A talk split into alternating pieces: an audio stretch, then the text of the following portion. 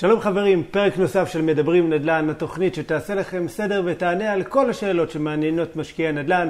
אני קובי זאבי והיום אני מארח את שלומי עזראן. יש לנו פרק מיוחד בנושא של שכירויות משנה.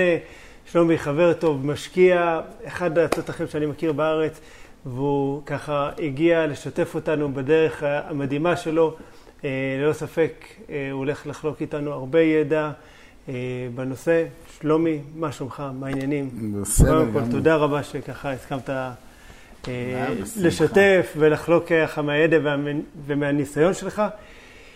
תשתף אותנו, ככה את הצופים, את המאזינים, איך הכל התחיל, איך התגלגלת בכלל לכל הנושא הזה של נדל"ן. אני מכיר את הסיפור, אני בטוח שהוא יעניין עוד ככה... נשתף את הצופים. את הצופים, את המאזינים. את המאזינים.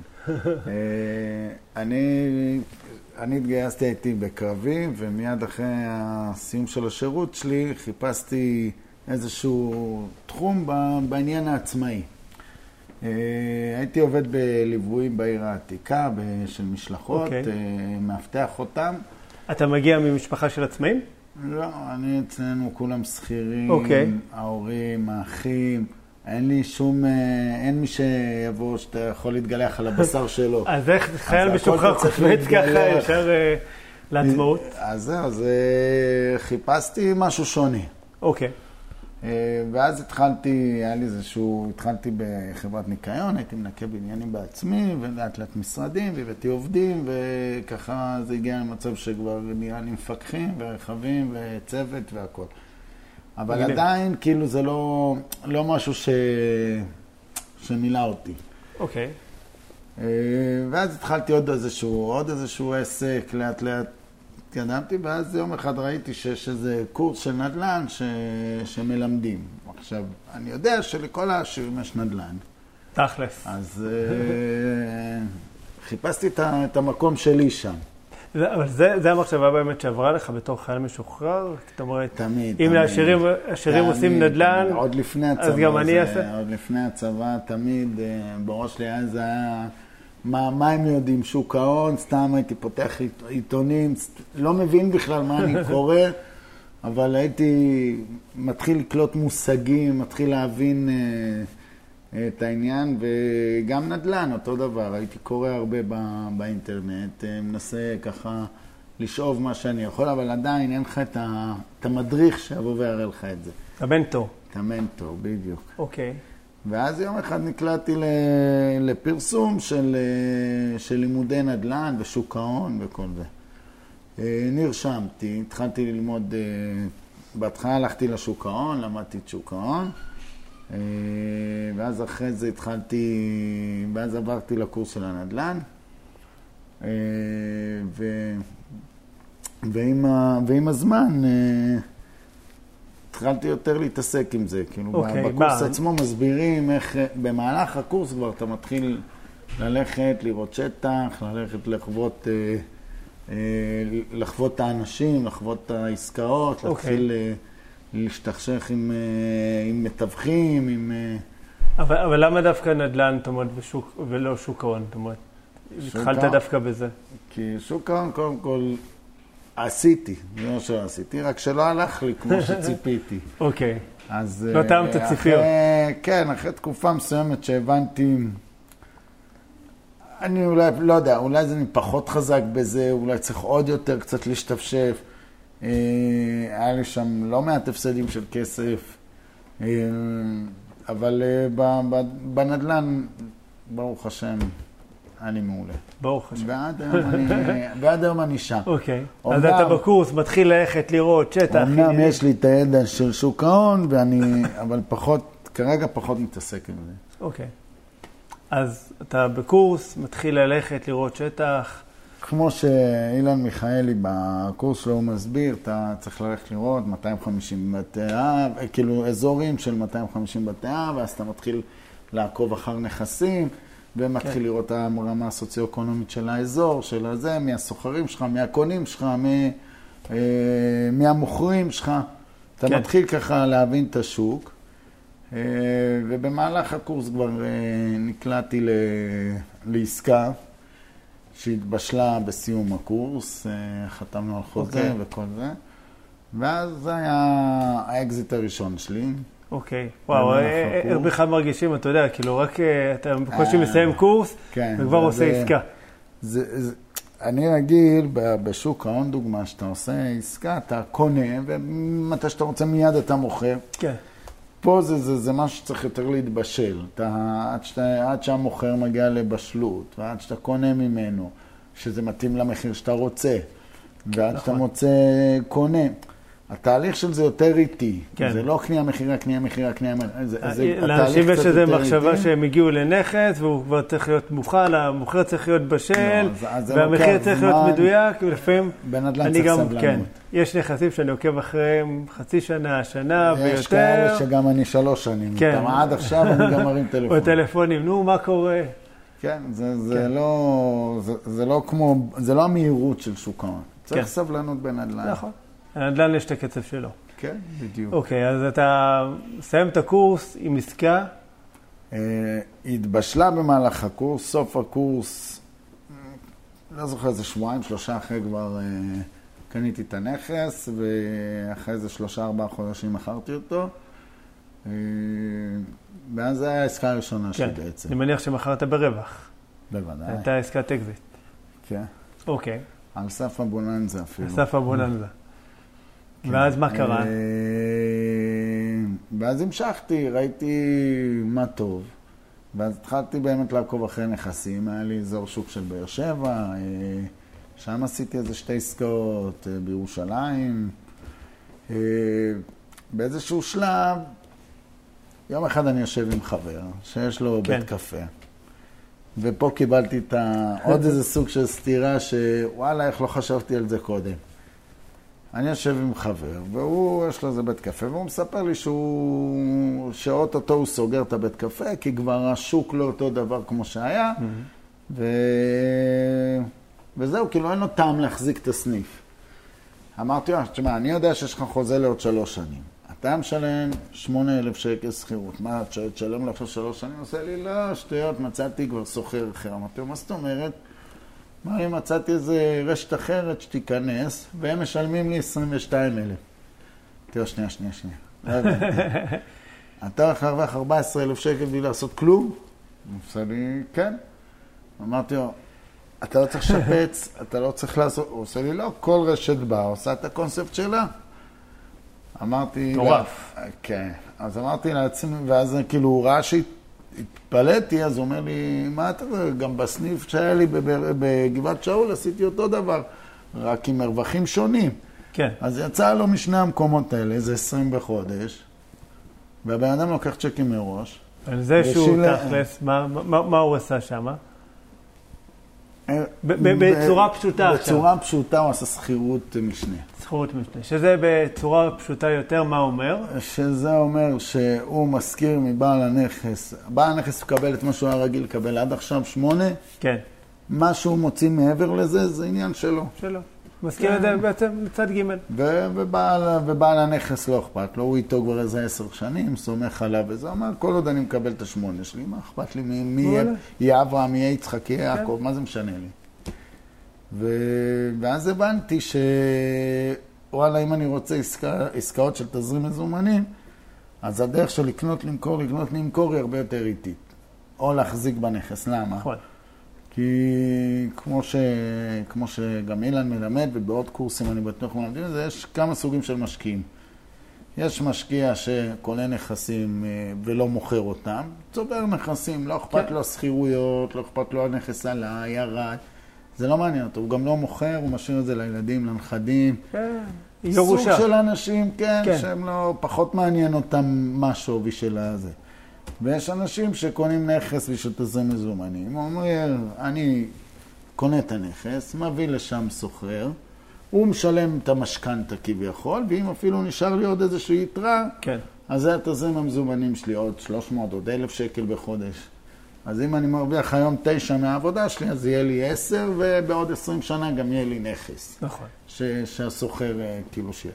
כן. זה סוג של עסקת תזרים מזומנים. ויש מי שרוצה להכפיל את ההון העצמי שלו, קונה, מוכר, פחות מעניין אותו התזרים באמצע של הסחירויות, הוא רוצה לקנות ב-200, למכור ב-300, הוא רוצה 300, למכור ב-400. לעשות רווח מהיר. הוא רוצה להכפיל את ההון העצמי שלו. להגדיל את ההון. אז עכשיו אני כזוג צעיר, שצריכים חיתולים, מתנות, סחירות, עוד לא נושמים. כן. אז התזרים המזומנים היה קריטי מבחינתי. אז כשהוא אמר לי את העניין הזה, אז אמרתי, רגע. בשביל להרוויח 20,000 שקל בנדלן, אני צריך לקנות, בוא נגיד, אם יישאר לי אחרי משכנתא איזה 1,000-1,500, אני צריך לקנות פה איזה 10 בתים. נניח, כן, בקל 10 נכסים של 500,000 שקל שהכניסו 2,000 כל אחד. ותורידו את מיסים. 1,200,000, אני צריך שם איזה 20 מיליון. כן. בסדר? במינוף, בהלוואות, בחלק בהון עצמי שאתה צריך לקנות, אתה צריך ים כסף. ובשכירות משנה אתה לא צריך כלום. אתה צריך רק בן אדם שיסכים להשכיר לך במחיר X, ולהשכיר אותו בן אדם שלישי במחיר Y. זהו, זה מה שאתה צריך. לא לקנות עכשיו ב5 מיליון ו10 מיליון שקל נכס. ואז קיבלתי את הניעור שלי, ואמרתי, רגע, איפה אני פה בתמונה? מה קורה כאן? משהו פה פגר. ואז אני מתחיל עוד יותר קצת להיכנס לעניין הזה של הסחירות משנה, ואתה מבין שוואלה, השיטה הזאת, ממשלות עובדים עם זה, עיריות עובדים בשיטה הזאת, זה נקרא BOT, כאילו, אפל, עבר, החזק, אפל והחזרות. Okay. זה אומר שאתה צריך, שבן אדם, באים לדוגמה, כביש 6. Okay. באה המדינה, אמרה, אני אביא יזם מבחוץ, הוא ישקיע את הכסף, הוא יסלול, עוד 20 שנה הוא יחזיר לי את הכביש, סתם okay. דוגמה.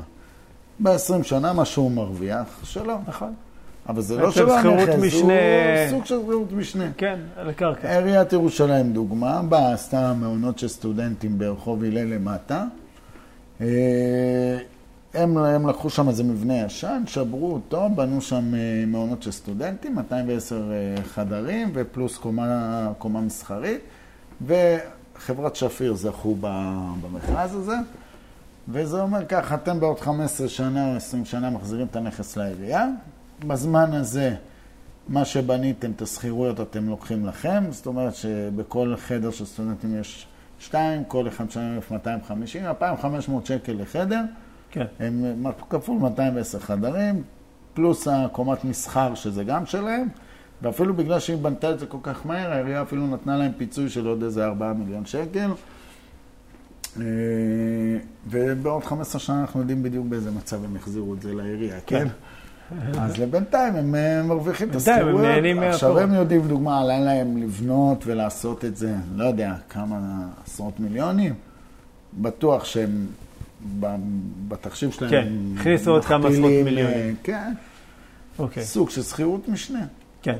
אפילו היו עוד איזה שני חבר'ה שלקחו בקניון מלחה, יש איזו קומה של מזון מהיר. בקומה השלישי הם עשו את זה מלחה מרקט, כמו ששרונה מרקט בתל אביב, אז הם עשו מלחה מרקט. באו לקניון, לקחו חצי קומה של מתחם אוכל, עשו מלא דוכנים קטנים, עם כיסאות בר כאלה, אפילו שלא יהיה נוח, אפילו לשבת שם הרבה זמן שאתה בא אוכל, כן. מסיים, אתה יוצא.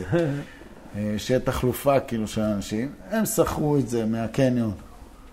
אם אני לא טועה, בסביבות 400 שקל למטר, והם מזכירים את זה לסוחרים שלהם ב-800 שקל למטר. כן. הם היו צריכים לבנות קניון בשביל להם קניון? לא.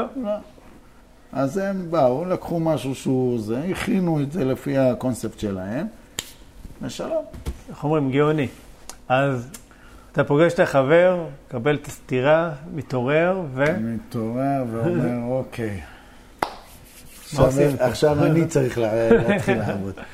אז האמת שהעסקה הראשונה לא הייתה כזה בהפרשים גדולים, היה איזשהו מחסן, איזשהו עסק שאני ידעתי שיש איזשהו עסק שמחפש, שאלתי אותו כמה אתה מוכן שלם, אמר לי 1,000 שקל למחסן, מצאתי איזה משהו בסביבות 500 שקל, אמרתי לו הנה יש לי זה, הבאתי אותו, רצה, הסכים, סגרתי מול הבן אדם, לקחתי ממנו 12 צ'קים, עברתי לו 12 צ'קים,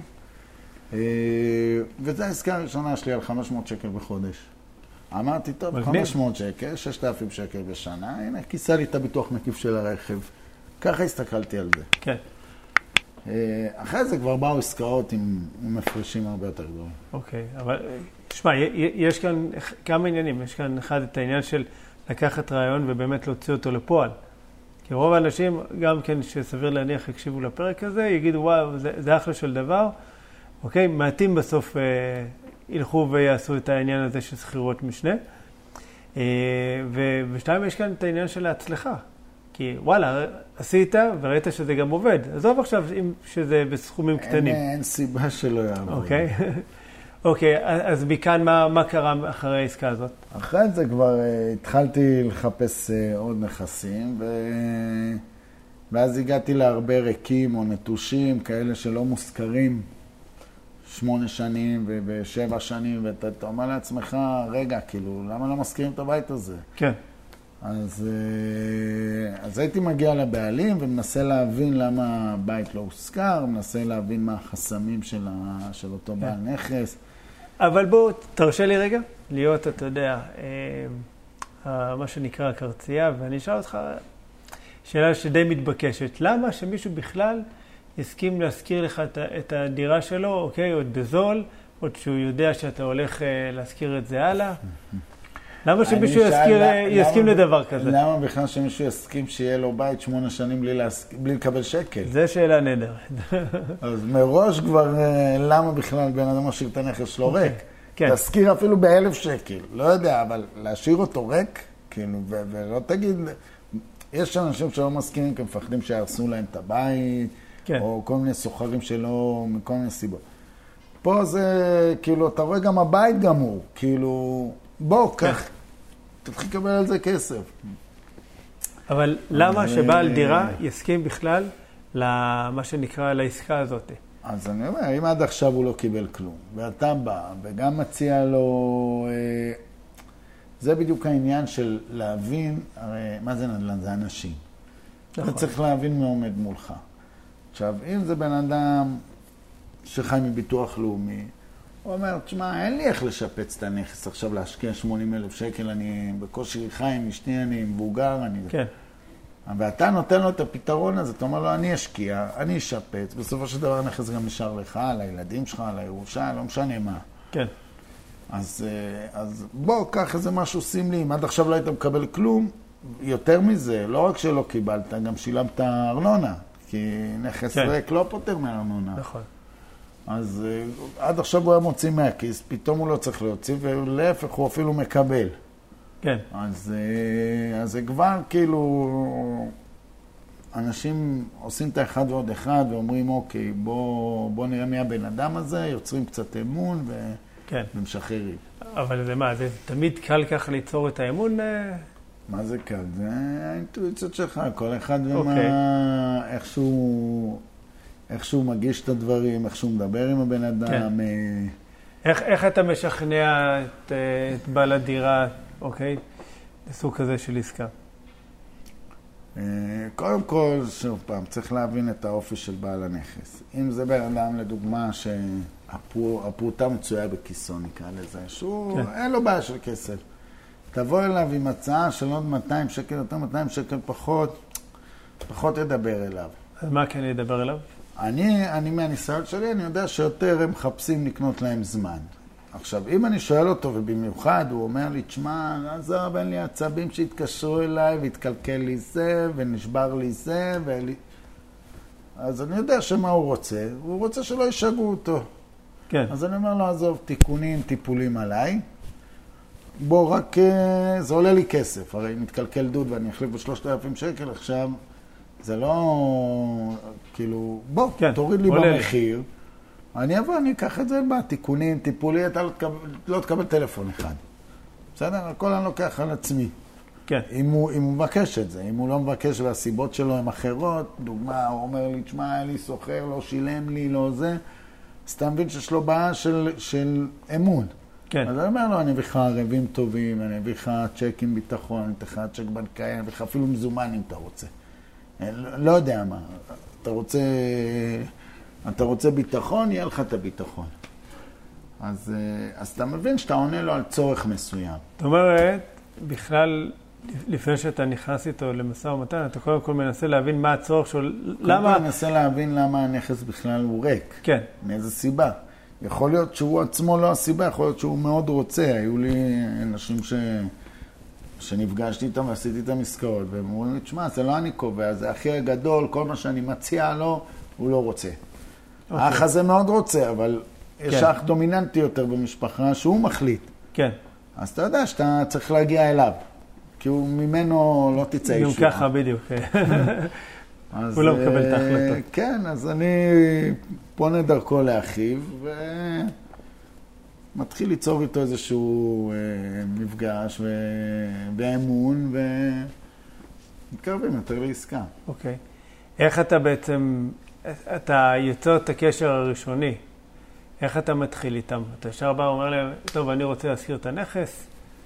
איך זה... ככה, קודם כל לא, זה לא... אני אף פעם לא אומר שאני בא, בטח לא בטלפון, אני עכשיו רוצה לעשות שכירות משנה.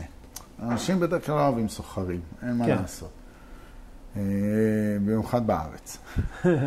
אז קודם כל אני בא, אני אומר לו, תשמע, וזה, אני רואה שהנכס שחרג בתקופה ארוכה, וזה בוא נשב לקפה. לרוב תורקים לך את הטלפון, לרוב אתה אומר מה, אתה מבלבל לי את המוח, הוא לא יודע מי נמצא בצד השני של הקו, הוא חושב ביטוח לאומי, מס הכנסה, אנשים מבוגרים, מאוד פחדנים, מאוד חששנים, אז הם לא... לרוב אתה תשמע לא, בהתחלה. חוק המספרים הגדולים, זה לא, לא, לא, לא, לא, לא, לא, לא, לא, מתי שהוא פתאום יש כן. עכשיו זה תלוי בך ובנחישות שלך.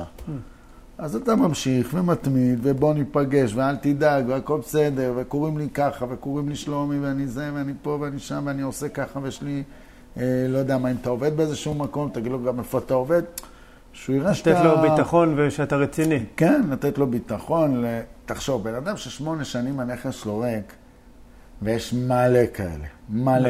יש במדינת ישראל מעל 160,000 נכסים ריקים, יותר. כמעט 200. כמעט 200. זה הולך וגדל, אה? כל שנה הולך וגדל. שלומי, יש לך הרבה בשר. יש מספיק אוכל לכולם, תאמין. בבירושלים. בירושלים יש 19,000 דירות ריקות, בתל אביב יש גם בסביבות ה-18 ומשהו, חיפה גם. בכל עיר יש דירות ריקות באלפים. נכון. רק לבוא, למצוא אותם ולהתחיל משא ומתן. אז אני בהתחלה, ברור שאני לא אומר שאני בא לעשות שם שכירות. אז מה אתה אומר? אני מבקש להיפגש עם הבן אדם, ואם אפשר בנכס עצמו, אז עדיף. למה? אתה מגיע לנכס, אתה רואה גם מה המצב שלו, אתה רואה אם אתה צריך להשקיע כסף, כמה אתה צריך להשקיע. בהתחלה מי שלא מנוסה, עדיף אפילו שיביא איתו קבלן. או איזה שיפוץ נקיתו לפגישה, אם זה בבית, שיעריך לו פחות או יותר את העבודה, למה לתרטר את הבן אדם בפעם השנייה, בוא עוד הפעם, פתח לי את הבית, והנה בוא עוד הפעם. זה קצת מכביד עליו. שהוא גם ככה הוא לא רצה להתעסק עם הנכס. שהוא גם ככה לא רצה להתעסק, או שהוא מבוגר, או שלא יודע מה. אז עדיף מראש לבוא כבר מוכנים, ואז זה, ואז אתה עושה את ה... ואז יבוא, אתה מבקש מהקבלן את ההצעת מחיר, ובונה לך תוכנית. ואז אתה אומר, אוקיי. אני, דוגמה, עולה לי פה לשפץ את הבית, להביא אותו לרמה סבירה של מחיה, עולה 60,000 שקל. אני יכול לקבל על בית כזה 3,000 שקל בחודש שכירות נניח. כן. אז אתה מתחיל את זה, אתה אומר לו, תן לי 2 גרייס, ללא תשלום, אחרי 2 אני אשתה לך עוד איזה 1,000 שקל. אז הנה, אז יוצא לך 2,000 שקל כל חודש, נניח אם עשית ל5 שנים. כן. אז הכל תלוי בתקופת זמן ובשכירות. אם הוא ירצה כסף באותו רגע, אין בעיה, אז תגיד לו, תוסיף לי בשנים. אז אתה אומר לו, אין בעיה, אני מהחודש הראשון נתחיל להזרים לך 1,000 שקל בחודש. אבל מה, אני צריך יותר זמן. למה? אתה צריך לפחות בקל להכפיל את מה שהשקעת. נכון. שמת 60, אתה צריך בקל לפחות ל-120. 120 רווח בסך. בקל. כן. עכשיו, אני אישית דוגל בוא נגיד להחזיר את ההשקעה בסביבות השנה וחצי, שנתיים גג. לא עכשיו... למה? אני אישית מעדיף, כאילו... כי יש כמה אסטרטגיות, יש כאלה שאומרים, אני רוצה את הפירות מדי וואן, אוקיי, ואז לאורך כל התקופה של הסחירות, להחזיר כאילו גם את ההלוואה, ויש כאלה שאומרים, לא, אני קודם כל להיפטר מההלוואה, ואז אחר כך לקטור את הפירות. אז זהו, זה שתי שיטות. אני אישית אוהב את החלק השני. בוא נגיד אם אני צריך לשים 100,000 שקל על נכס, אז אני אקח הלוואה ל5 שנים נניח, או אם אני מביא את ההון עצמי, או שאם אני מביא את זה מהבית, לא משנה. עכשיו אני אומר, אוקיי, החזר הלוואה בסביבות 3,000 ומשהו שקל נניח, 2,500, אני יודע שאני, יש לי פה, בוא נגיד אם אני לוקח 5,000 שקל שכירות, אז אני אומר, אוקיי, אני רוצה כבר לכתוב את הפירות עוד באותו רגע שעשיתי עסקה. כן. ויש כאלה אומרים, לא, אני אקח את כל 5,000 שקל שכירות, אני אחזיר את זה לטובת ההלוואה שסיים את זה לא תוך 5 שנים, אלא תוך 2.5 שנים, ואחרי זה אני אתחיל לראות פירות. כן. אבל כל אחד והכיס שלו ומה שהוא... אוקיי, אז... אבל זה החלק הפחות בעייתי. אז מה... להביא את העסקה. בוא תמיד, זאת אומרת, זה לא משנה איזה סוג עסקה, כאילו, אם אתה עושה אקזיט, או אפילו נדל"ן מניב, סחירות משנה, להגיע לעסקאות הטובות, משהו שלוקח זמן. הרבה נחישות גם צריך בשביל זה. תשמע, איך פעם מישהו אמר לי, בהתחלה, שאתה בתחילת הדרך, בוא נגיד, יצא לך 1 מכל 20. כן. אחרי זה, לאט לאט היחס שלך מצטמצם 1 לכל 10. אחרי זה 1 לכל 5. אחרי זה כבר זה נהיה 1 ל2. כן. בסדר? טוב, אתה גם לומד להיות ממוקד. אתה לומד, אתה מתחיל להבין את האנשים יותר טוב, אתה מתחיל להבין את החסמים שלהם ואת ההתלבטויות שלהם, ואתה קורא כבר את ה... אתה יודע כבר מה הולך להיות הצעד הבא, אז אתה כבר מכין את עצמך. אתה כבר לומד את התשובות שלהם וכל ה... כן, זה ככה בכל עסק. כאילו, תתחיל עסק חדש, אז אתה לא יודע איך להתנהג עם ספקים, ואתה לא יודע איך להתנהג עם לקוחות, ובהתחלה דופקים לך מחירים הספקים, וזה עד שאתה לומד להשתפשף, ומנהל את המשא ומתן, ואז אתה מוזיל את זה. אין מה לעשות. חובבן, מפסיד כסף, עקומת למידה, כן. בסדר, אבל חייבים לעבור את המסע הזה, את הדרך. נכון, את הדרך. אז יש כאלה שיש מי שידריך אותם, ואז הם כבר מתגלחים על הבשר של מישהו אחר, ויש כאלה שצריכים לחוות את זה בעצמם. כן, בסדר. ולהתגלח ולהיפצע ול... זה אין מה לעשות, זה חלק מהביזנס, זאת אומרת, מי שלא מוכן להתלכלך ולהירטב. אז אני לקחתי את זה בחשבון, ואמרתי, אין מה לעשות, גם אני צריך להיפצע, אז אני איפצע. כן. יש לך איזה מקרה שהיית צריך להיות ככה קרצייה בשביל להשיג עסקה? יש הרבה. אני יודע שיש הרבה. קרצייה במובן החיובי. לא, הוא חיובי. אנחנו אנשים חיוביים. כן. אני לא מציק לאנשים ברמה שהם... אתה לא סטוקר. לסבול אותי. אם אני מזהה שהם קצת... אני מתחיל להימאס עליהם, אז אני לוקח שתי צעדים אחורה. אז אני נותן להם את הספייס, יוצר איתם קשר אחרי חודש. ולא כל שבוע, דוגמה, אם אני מזהה שקצת עליתי לו עד איזשהו רף מסוים. יש סיפור, יש איזשהו חניון, שבמשך 0.5 שנה הייתי משגע את הבן אדם שייתן לי אותו. זה גם סוג של שכירות משנה, לקחתי שטח שהוא חניה, ואתה מזכיר אותו מנויים, שעות, יומיות, אז זה סוג של שכירות משנה, איך שלא תסתכל. נכון, נכון. ובאתי לבעל הנכס, הוא איזה עורך דין ידוע ומוכר. ואמרתי לך, מה קורה עם החניה שלך? אני רואה כל העיר מחנים שם בחינם. אז הוא אמר לי, לא, זה לא להשכרה, זה לא מעניין אותי. קיצור, דפדף אותי. דפדף אותך. כן, ואני אומר לעצמי, רבא, כבר אדם לא רוצה כסף. אבל הוא כל כך היה עסוק, ושזה כסף קטן בשבילו, בואו נגיד את זה ככה. יש לו תיקים שהוא מנהל אותם בעשרות מיליונים. ואז לאט לאט, כאילו, התחלתי לראות מכתבים בטבע, שעוד דוגמה הייתי מעלה לו אותם למשרד. הייתי בא לו ימי 60, הפוך, קורסונים, זה. הייתי נותן לפקידות שאני הייתי חבר כבר, כשכל הפקידות שלו, חבר של הילדים שלו. עד שיום אחד חיכיתי לשעת כושר הזה, אחרי חצי שנה, שאני כל שבוע מנג'ס לו, מחכה לו בחנייה, עוזר לו במקרה עם המזוודות, ושהוא חוזר בבתי משפט. דרך אגב, הבחור מקסים, כאילו את זה אתה מגלה רק בדיעבד, אבל באותו רגע, אפילו ראיתי שקצת, אפילו היה נמאס לו ממני, שאני בא ורודף אחריו. כאילו, במקרה אני רואה אותו בחדר מדרגות, במקרה אני זה. במקרה. כמובן, בחיוך. חצי שנה במקרה אתה שם. בדיוק. אז עד שיום אחד, זה היה איזה יום שישי אחד, הוא אמר לי, טוב, אתה יודע מה שהגעת, אתה רוצה להזכיר את זה? עכשיו תביא כסף. אז אמרתי, אוקיי, 12 אוטוטו סוגרים את הבנקים. בוא, תן לי איזה 10 דקות, רבע שעה, ואני חוזר אליך. באמת, הלכתי הבאתי לו את הסכום שהוא רצה. אז לא היה ביט להעביר. איך? לא היה ביט להעביר.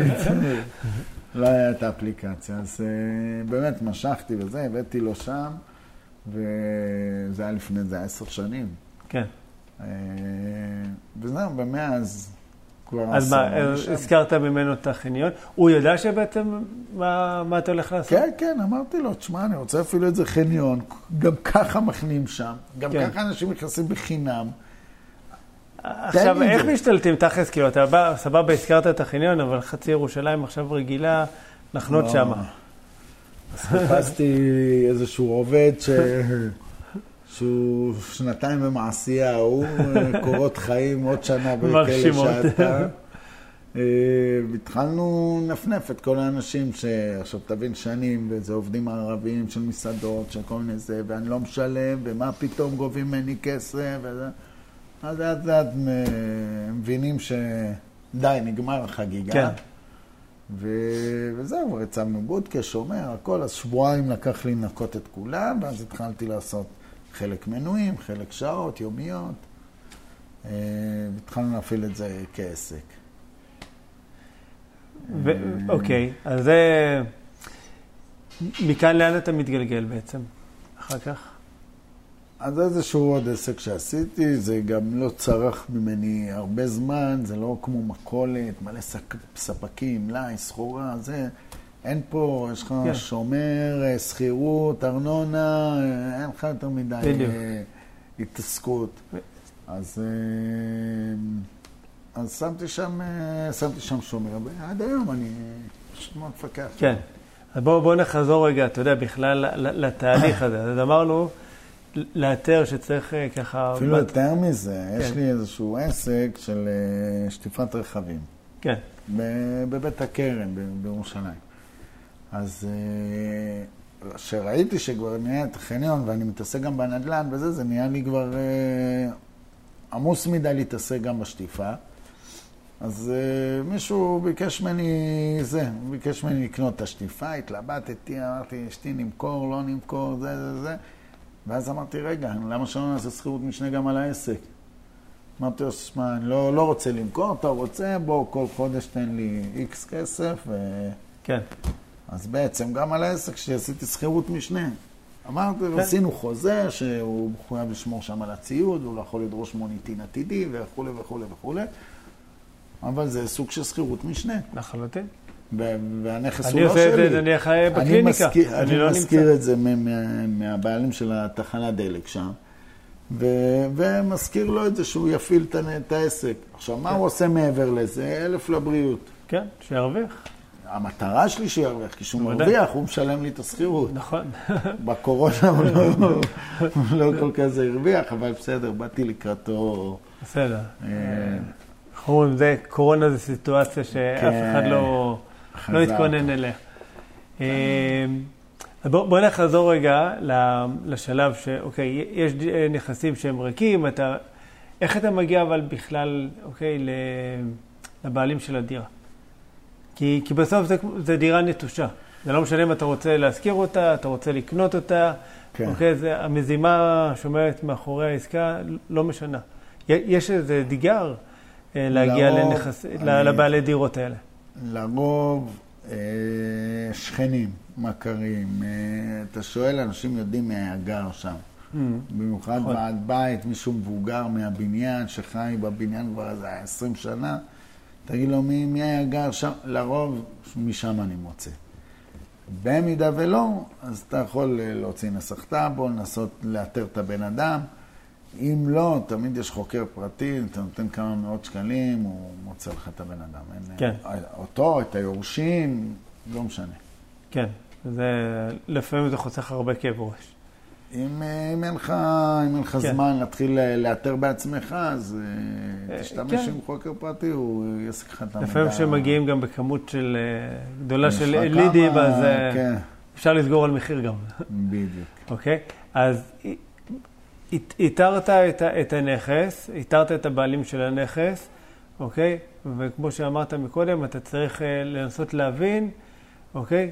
למה הנכס ככה? למה הוא מעדיף שהנכס יעמוד וירקב ולא להזכיר אותו? אז זה בדיוק העניין. שאני כאילו מנסה להבין מי בעל הנכס. בן אדם צעיר, מבוגר, עשיר, אני... יורשי, זה ירושה, זה שלו. מנסה להבין כאילו מול מי אני הולך להיפגש. עכשיו, שאתה מגיע לפגישה, אתה כבר קצת מוכן, כי אתה יודע לקראת מי. במיוחד אם עשית קצת בירור, קצת לפני מי זה הבן אדם. ואז אתה מנסה להבין מה החסמים שלו. לרוב אתה תשמע, אין לי זמן להתעסק בזה, או כל מה שאני מציע לאחי הוא לא רוצה, או היה לי סוחר לא פינה, שבר לי את הבית, אני לא רוצה עכשיו להתחיל לחזור על זה. אז אתה מבין שיש פה פחד מסוים. כן. אם תענה על הצורך שלו, אתה תגיע לעסקה. אז לפעמים הוא מציג לך רק צורך אחד ויש עוד כמה שמתחבים. אתה צריך להוציא ממנו... צריך להיות הפסיכולוג שלו לרגע. סוג של, כן, אין מה לעשות. אתה זרקת, אתה כאילו, שחלק מהפחדים זה סוחרים שלא מתפנים. עכשיו זה, בלי קשר לסחירות משנה, אתה יודע, זה פחד של הרבה... בעלי דירות שמזכירים אותם. אוקיי? אף אחד לא אוהב שאנחנו אומרים, גרים לו בנכס ללא תשלום. ברור. עכשיו, שאתה עוד לוקח שכירות משנה ומתחייב, זאת אומרת, איך אתה מבטח את עצמך, אתה אומר, בעניין הזה? קודם כל, אתה בוחר את הסוחרים שלך. כמובן. אם אתה רואה מישהו שאתה לא בטוח לגביו, תמיד אתה יכול להגיד לו, תביא לי ערבים טובים, שלא יודע מה, עובדי מדינה, לא יודע מה. תמיד אתה יכול, תביא לי ערבות בנקאית, תביא לי... אתה רואה את הבן אדם, אתה כבר מחליט כמה אתה רוצה, אין סוף, זה בית שלך. נכון. אתה מבין, אתה תדרוש מה שאתה רוצה. אם הוא יסכים לזה או לא יסכים לזה, זה כבר שאלה אחרת. אם הוא בחור צעיר מן הסתם, אין לו 50,000 שקל לתת לך ערבות. בסדר? אז אתה... תבקש ממנו 5,000, לא יודע, משהו שאתה כן יודע ו... ואתה יודע שגם הוא יהיה מסוגל לזה. אתה רואה גם שהוא שכיר, שהוא עובד, אתה מבקש 30, אתה רואה כמה זמן גם הוא עובד. לרוב אנשים שהם יציבים, עובדים במקום עבודה הרבה שנים, והם לא... כן. אנשים לא חופשים צרות. כן, לפעמים הצרות מגיעות. כן. אבל איך אומרים, זה דרך להתחמק. אתה מקטין את הסיכון מבחינתך. אתה בודק, אתה רואה, בבנק אם הוא בסדר, הוא עובד במקום עבודה מסודר, ההורים שלו חותמים עליו, ערבות, הוא גם ויחד איזשהו, לא יודע מה, צ'ק ביטחון או ערבות בנקאית. אין פה סיבה. שזה תכלס, אותם ביטחונות כמו שאתה מזכיר נכס שהוא שלך בבעלותך. כן. אוקיי, אז אתה מצליח ככה להבין את המחסמים ואת החסמים שיש לבעל הדירה, לבעל הנכס, ואז אתה בעצם מצליח ככה לפתור. יש לך כל מיני דוגמאות, איך פתרת כל מיני חסמים בדרכים יצירתיות? היה איזה מישהו אחד, דוגמה סתם, הוא היה מגיע לבית, דווקא דרך חבר, לרוב, דרך אגב, הדירות שריקות 8 שנים, לא תראה, או 4 שנים, לא תראה ביד 2, מי רוצה להשכיר דירה, הייתה ריקה 4 שנים. הם לא מופיעים ביד 2, זה רק ללכת לחפש אותם. מה שמגיע ליד 2 כבר רוצה לפגוש סוחר או קונה. כן, בדיוק. אז לרוב העסקאות הטובות הן לא ביד 2. חלוטין. אז נפגשתי עם איזשהו בחור שחבר הפנה אותי, שהיה לו איזו דירה בצומת פת, בירושלים. הוא היה מגיע פעם בנניח שבוע, היה פותח את החלונות בבית, יושב במרפסת, שותה קפה, עושה עוד סיבוב בבית, מעשן סיגריה והולך. אני בא מדבר, זה מה שחבר שלי מספר לי. כן. אני בא, אני אומר, למה אתה לא רוצה להזכיר את הנכס? אז אומר, לא, אמא שלי, זה היה הבית של אמא שלי, נפטרה, הוא בן יחיד, והוא, זה הקטע שלו, לבוא פעם בשבוע, לפתוח חלונות, קצת להבריר את הבית, לשבת במרפסת, לשתות קפה, סיגר, לא יודע, להיזכר בילדות שלו, אני לא יודע מה, וזהו. עכשיו שנה, שנתיים, שלוש, זה 4 שנים ככה. אז אמרתי לו, אני ככה מנסה לשאוב ממנו למה באמת הוא לא מזכיר את הנכס, ואז תוך כדי סיבוב בבית, אז הוא מראה לי איזה קיר עם קדי חרס שבורים כאלה שמודבקים על הקיר. והוא אמר לי, בגלל זה אני לא מזכיר, אני לא רוצה שיערסו את זה, זה אמא שלי עשתה את זה, הוא מבחינתו זה יצירת אומנות של אמא שלו, והוא מת מפחד שלא יערסו לו את זה. אמרתי לו, בוא נביא איזה חברה מיוחדת, נוציא את זה, נשמר את זה, שום דבר, אף אחד לא נוגע בזה.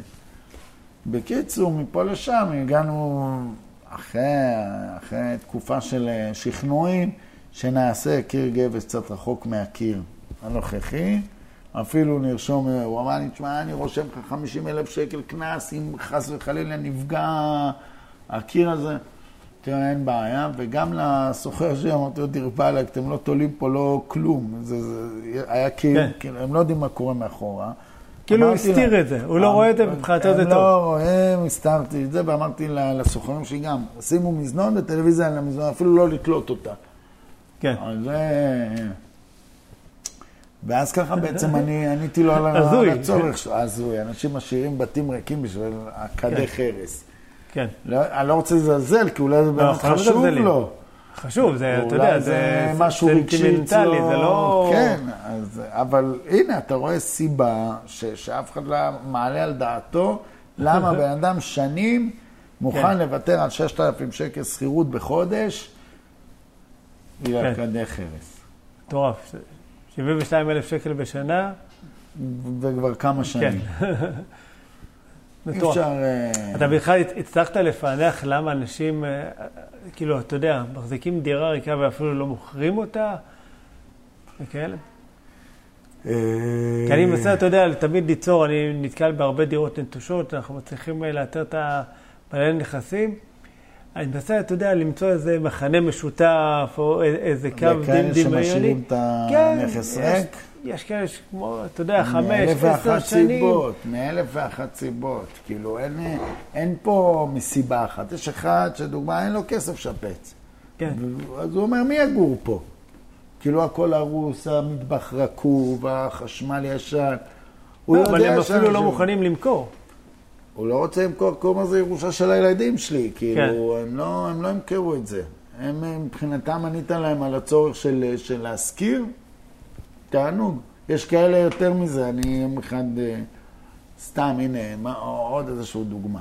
כן. אז היה לי אמא שלי איזושהי שכנה, שהיא אותו הייתה צריכה לעזוב שם. ואמא שלי מספרת לי שהשכנה ממול עוזבת את הבית, וזה 5 חדרים. אני יודע שהיא משלמת איזה 3.5, כאילו אמא שלי סיפרה לי גם, ובקלות, כאילו היא כבר כמה שנים שם, ובעל הנכס לא העלה לה את הסחירות, זה בקלות 5 אפשר להוציא שם. קל. כן. אז באתי, אמרתי לאמא שלי, מה באמת, וזה, מתי הם עוזבים? אמרתי עוד איזשהו 1.5 חודשים כזה, אמרתי, תני לי את הטלפון של בעל הבית, אני נכנסה לשכנה, תביא את הטלפון של זה, הבן שלי מתעניין. כן. אני מתקשר, אני אומר לו, תשמע, וזה הבן של יהודית, ובקיצור, הבנתי שהסוחרים שלך עוזבים, מה אתה עושה עם הנכס? הוא אומר לי, עזוב, אני משאיר את זה ככה. או מה זאת אומרת, למה וזה, הוא אומר, לא, הבת שלי עוד מצליחה לסיים לימודים, עוד איזה 8 חודשים, 10 חודשים, היא תבוא מתל אביב לירושלים. אמרתי לו, תשמע, אבל 10 חודשים לא חבל עליהם? כן. הוא אומר, לא, מי ירצה להזכיר ל10 חודשים? אתה מבין, אצלו בראש... הוא כבר החליט. אף אחד לא, כן, מי יבוא בשביל 8, 10 חודשים? אמרתי לו, תן לי, מה אכפתך? אז הוא אומר לי, תשמע, הסחירות שהקחתי ממנה היא נמוכה מדי, קיצור, הגענו הוספתי לו עוד 500 שקל, הייתי משלם לו 4, ואמרתי לו, תשמע, תודיע לי 60 יום מראש, אנחנו עושים חוזה לשנה. 60 יום מראש תודיע לי על לפני שהבת שלך באה, ואני מודיע לסוחרים שלי גם, עשיתי איתם חוזה שכירות עם 60 יום מראש, התראה מוקדמת כאילו לפינוי. ואני הייתי גובה 5. אז הנה 1,000 שקל על הרצפה, לא הייתי צריך לעשות כלום. תיקונים, טיפולים, זה על בעל הנכס. כן. רק לקחת את השקים, לתת אותם, להעביר אותם הלאה. אבל אתה יודע, זה שאלה של ישראלים, אוקיי? זאת אומרת, אנחנו כולנו ישראלים, ואנחנו לא אוהבים לצאת פריירים, אוקיי? הוא לא מרגיש שהוא יוצא פרייר, שהוא נותן לך, מזכיר לך ב-4, ואתה יודע שאתה מזכיר ב-5. אבל אני נתתי לו משהו שאחרים לא ייתנו לו, כי אנשים רוצים חוזה לשנה, לא פחות, אז אני מוכן לקחת גם פחות. אנשים עושים עוד שיקולים, לפעמים השיקול של ה1,000 שקל לא כזה מעניין אותו, למה אם הוא יודע שיש לו סוחר טוב, הוא מכיר גם את אמא שלו, והוא יודע שהם משפחה בסדר וזה. אז הוא אומר, אוקיי, אז אני אוריד 1,000 שקל, אבל יש לי ראש שקט. מאשר שאני אביא עכשיו מישהו ולא יצא לי, וכן יצא לי, ולא ישלם לי, וכן ישלם לי, פה אני מכיר אותם. 20 שנה אני מכיר את ההורים שלו. אז פעמים אנשים לא עושים את השיקולים של אני יצא פרייר. להפך, זה אני לא יצא פרייר, ואני לא אקח סיכון. אני אקח מישהו שאני סומך עליו. אומנם קצת פחות כסף, אבל אני סומך עליו. מבחינתי זה היה כסף על הרצפה. רק לבוא, לקחת, הנה 1,000 שקל כל חודש. בכלל כל העניין הזה של השכירות משנה זה, אתה יודע, לאסוף את הכסף שאחרים משאירים על הרצפה. כן. אוקיי. אז יש פעמים שאתה צריך לשפץ ולעשות ולהתאמץ יותר, ויש פעמים שאתה פשוט מאוד סוגר עסקה תיק וזה. ברגע.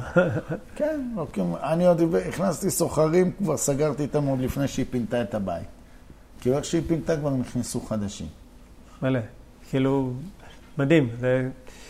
עכשיו, איך אתה בכלל עושה את החישוב, אוקיי, בין מה שאתה מזכיר, אוקיי, לכמה, סוחר את הנכס, לכמה שאתה הולך להזכיר אותו, זאת אומרת, בסוף הרי זה צריך להיות רווחי. יש איזו נוסחה ככה לתחשיב הזה? כל אחד מה שמתאים לו. יש בן אדם אומר, אני עובד לשעה, מתאים לי 30 שקל לשעה, כן. ויש אחד דבר, אני פחות מ-100 שקל לשעה, לא מוכן לצאת לעבוד. כן. אבל... זה נורא משתנה בין אחד לאחד. כאילו זה לא שאני אומר לך, היום אם יהיה לי עסקה שההפרש לה הוא 500 שקל אני לא אקח. יכול להיות שאני כן אקח, אבל אם זה דורש ממני התעסקות, אז אני מעדיף להתעסק במשהו... שכניס לך 5,000 שקל. כן, כי אם כבר, כאילו, אם כבר אני משקיע מאמץ וכבר אני משקיע את האנרגיה, אז אני אשקיע אותו על משהו שהוא... אוקיי. אבל שאתה מחשב כדאי... אתה, איך אתה עושה את זה? מה הנוסחה? פחות או יותר. אין לנו לוח בגיר, לא באתי מצוין. כאילו... זאת אומרת, אתה לוקח, אתה מראש מגדיר מה הרווח שאתה רוצה על ההשקעה הזאת? כל מה שאתה מכניס מעבר למה שאתה משלם, זה שלך. עכשיו תחליט אתה, מתאימך, בוא נגיד אם הוא רוצה 3,000. בסדר, ואתה יודע שאתה יכול להזכיר אותו ב-4.5. בסדר? אז כל מה שאתה תעשה מתחת ל-4.5, כל מה שהבן אדם, הבעל הנכס ירצה, זה שלך. יש כאלה, אם יגידו להם 4, הם יהיו מוכנים. יש כאלה יגידו להם 3.5, יהיו מוכנים. יש אחד בשביל 500 שקל לא יעשה את זה. אני לא יודע, כל אחד, מה שמתאים לו. אין פה איזושהי נוסחה קבועה שמתאימה כמה שיותר יותר טוב. אתה יודע, מה שיפה בכל התהליך הזה של שכירות משנה, אוקיי, זה כל העניין של המימון, שבעצם כמעט ואין מימון, זאת אומרת, אין משכנתאות עכשיו, כל המינוף. כשאני בא ואני מרצה לתלמידים, אז לרוב אתה פוגש, כמובן תלמידים צעירים. עכשיו, ללכת לקנות דירה, הם צריכים להביא הון עצמי מהבית, או לשעבד את הבית של ההורים, ולהביא שמאי, ולהביא שיפוצניק, ו... 1,001 דברים, ולהשתעבד לבנק ל-30 שנה. כן. פה אין לך את זה, יש לך חוזה שכירות, לרוב זה סטנדרטי, לשנות שם רק את הסעיף של שאתה כן רשאי להעביר את הזכויות לאחר, כן. או לסבלט, או יש כאלה הרבה עושים דירות Airbnb, שזה גם סוג של שכירות משנה, רק יומיות כן. יותר ולא חודשיות. אז... אין פה, כאילו, כל אחד ו... כן. לא, אבל זה יש כאן סוג של יתרון, כי אתה יודע, יש כל העניין של המינוף, בכל זאת אתה צריך, בשביל לקנות אפילו דירה, אתה יודע, של 500,000 שקל או של מיליון, אתה צריך לבוא עם עון עצמי שהוא די גדול. אז זהו, אז זה נותן מעניין באמת לכאלה ש... או שאין להם את הכסף, או שהם מחפשים כאילו את הדרך.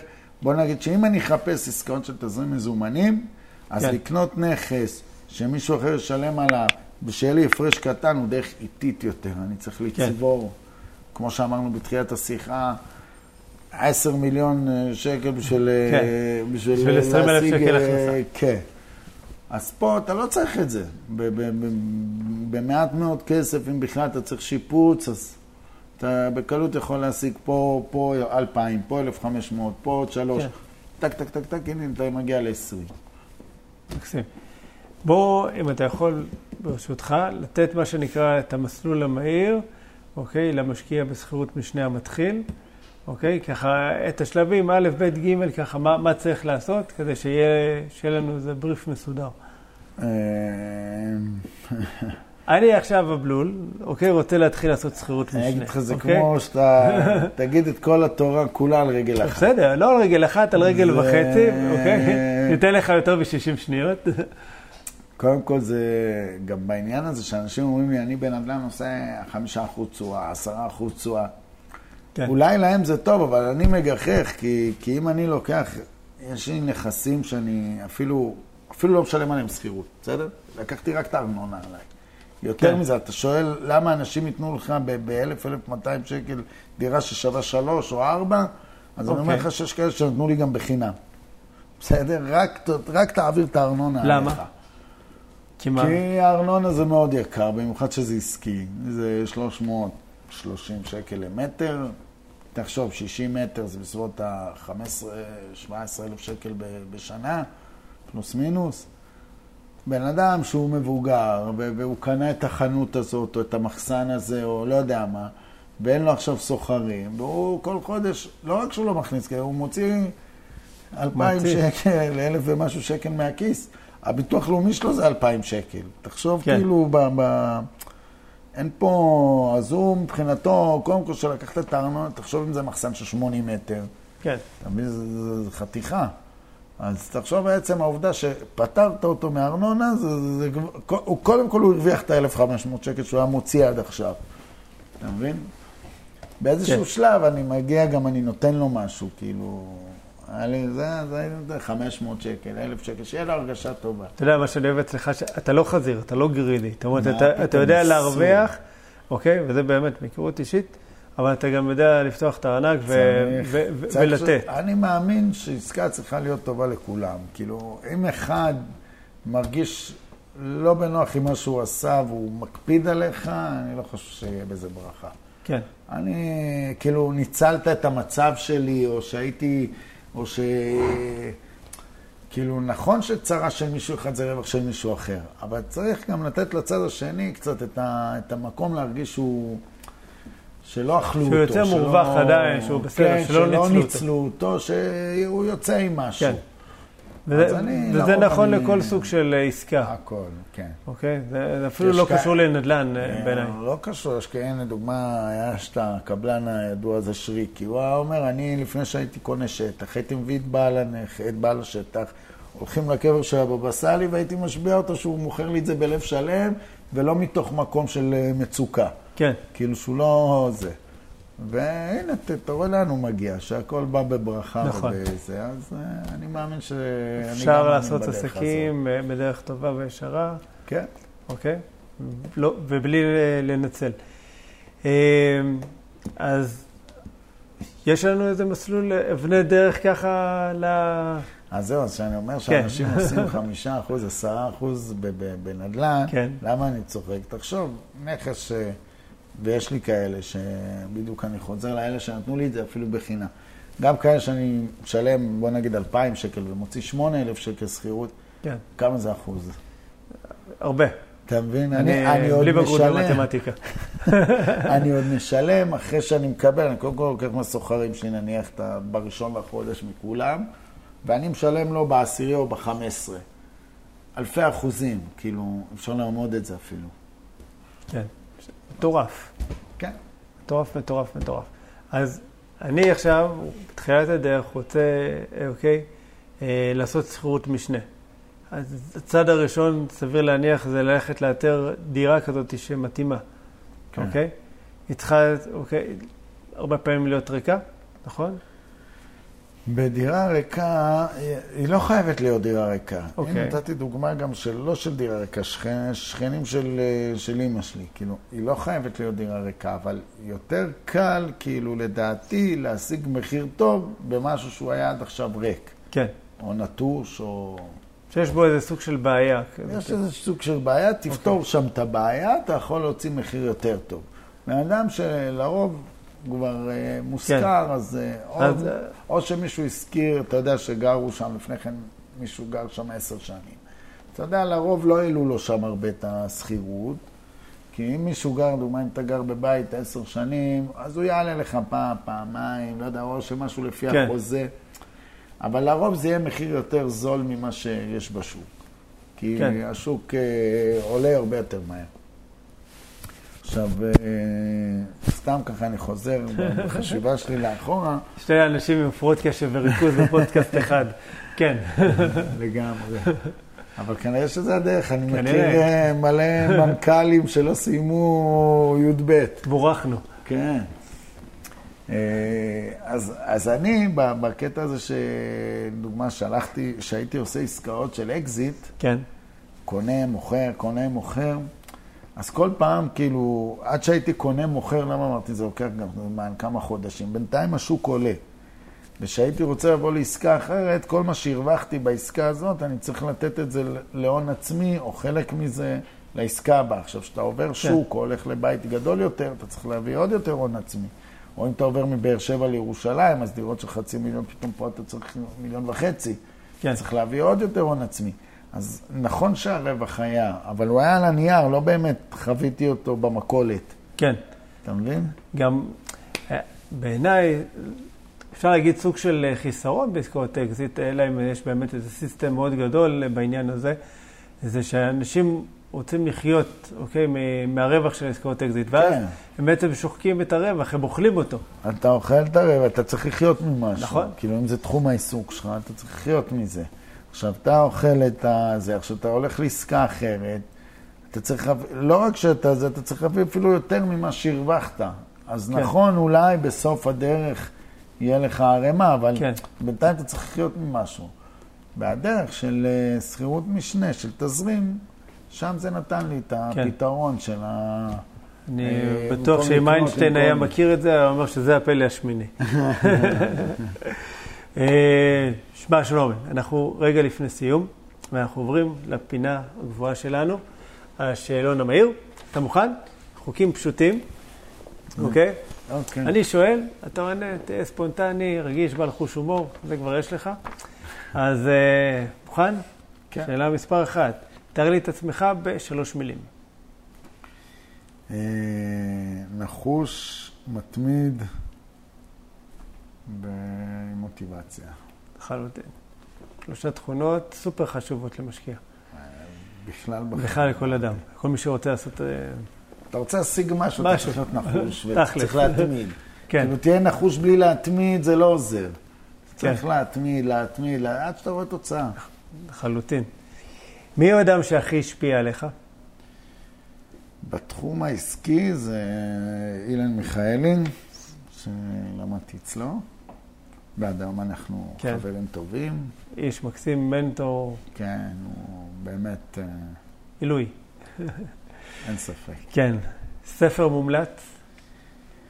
בזמנו, ספר שקראתי ושינה לי את העניין הזה של הזה, זה היה באשר הבעני.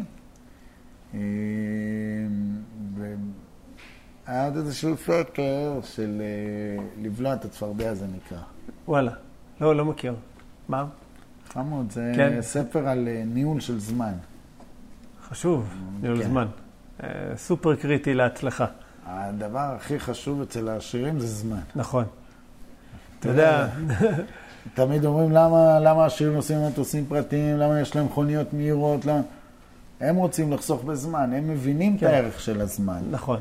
תיסע באוטובוס, אתה תגיע שעתיים עד שתגיע לפגישה שלך, תיסע ברכב, אתה תגיע יותר מהר. הם צריכים לנסוע לחו"ל. תיסע ברכב עם נהג, תגיע, אוקיי. אז הוא יכול גם לעבוד תוך כדי הנהג. זה לא שהוא אומר אני מפונק, אז אני אשים נהג ואני אשכב אישן. הוא יודע שהוא צריך לעבוד בזמן הזה, אז הוא אומר, הנהג ייסע יסיע אותי, ואני בינתיים. ממשיך. הזמן שלי יותר חשוב מהשכר שאני אשלם לנהג. כן.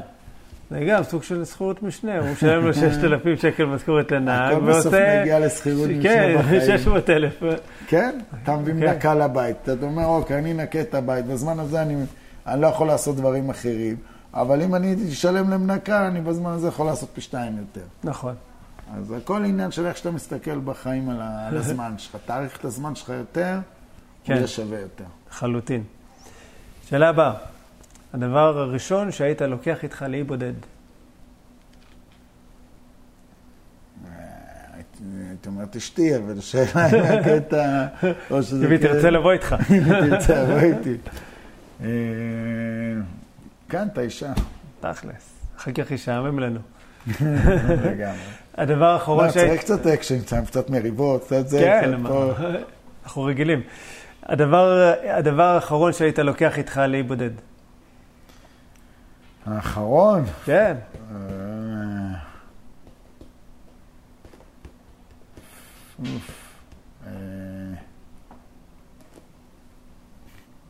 רכב.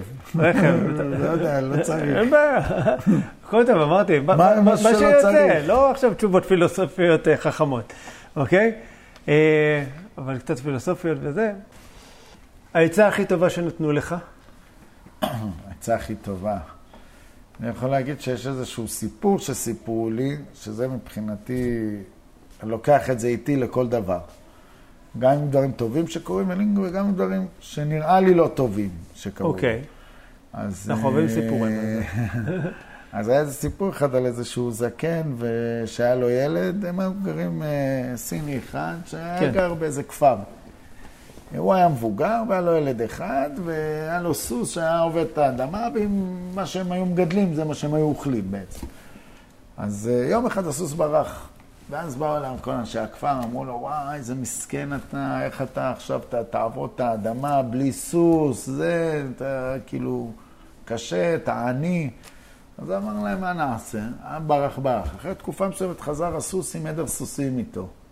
באו כל השעה כבר אמרו, וואי, תראה כמה סוסים יש לך, עכשיו אתה יכול חלק למכור, חלק לעבוד את האדמה, זה. הסתדרת בחיים. כן, אז הוא אמר, טוב, באבא, ברכה.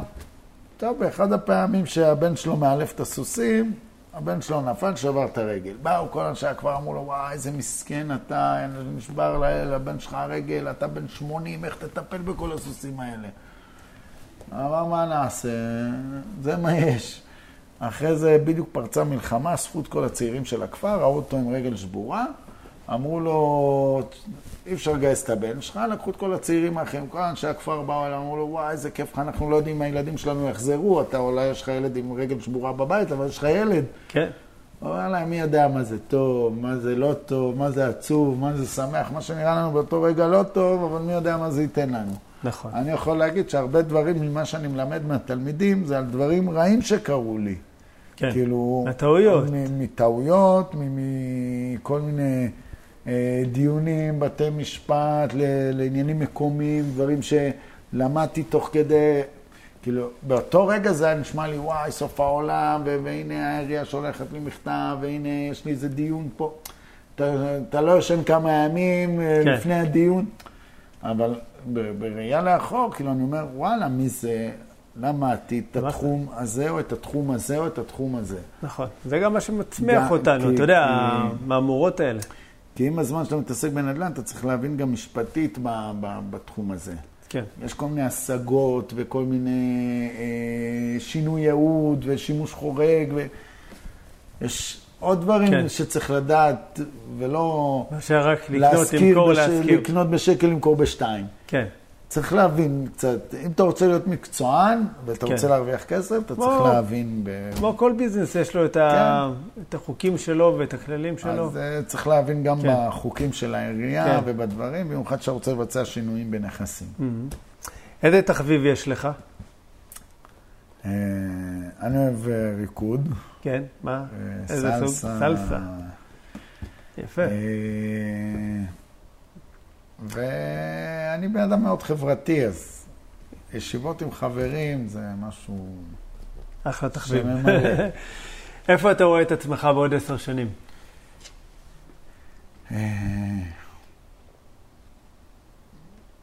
משלש או מרבע את עצמי. אוקיי. כאילו מבחינה פיננסית, מבחינה משפחתית, הילדים כבר כולם כבר יהיו אחרי צבא ו... כן, אם התחלנו מזה שהם היו קטנים וכסף לטיטולים, נראה לי עברו את השלב הזה. כן. אוקיי. אם היו עושים סרט על החיים שלך, לאיזה ז'אנר הוא היה שייך? קומדיה מתח. קומדיה מתח, אחלה ז'אנר. כן, זה קיצוני לפה ולפה. כן. אז ככה אנחנו בחיים, קיצוניים פעם פה, פעם פה. כן. שאלה ככה, לאן היית הולך אם היית בלתי נראה?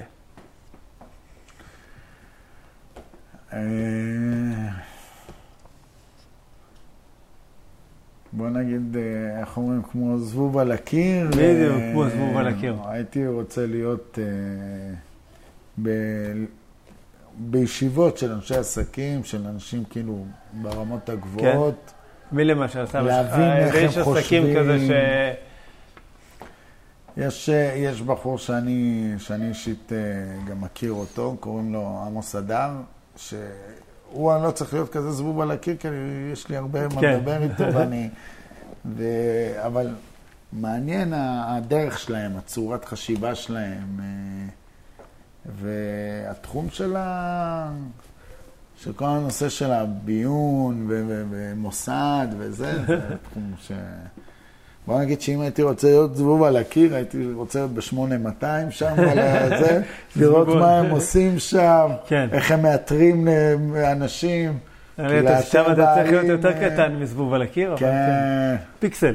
אמרנו, לא נראים. לא נראים, כן. כמה זמן לוקח לך להתארגן בבוקר? תלוי. בעיקרון חצי שעה. חצי שעה. עם הקפה. עם הקפה, בואו. מה הדבר שעשית שאתה הכי גאה בו?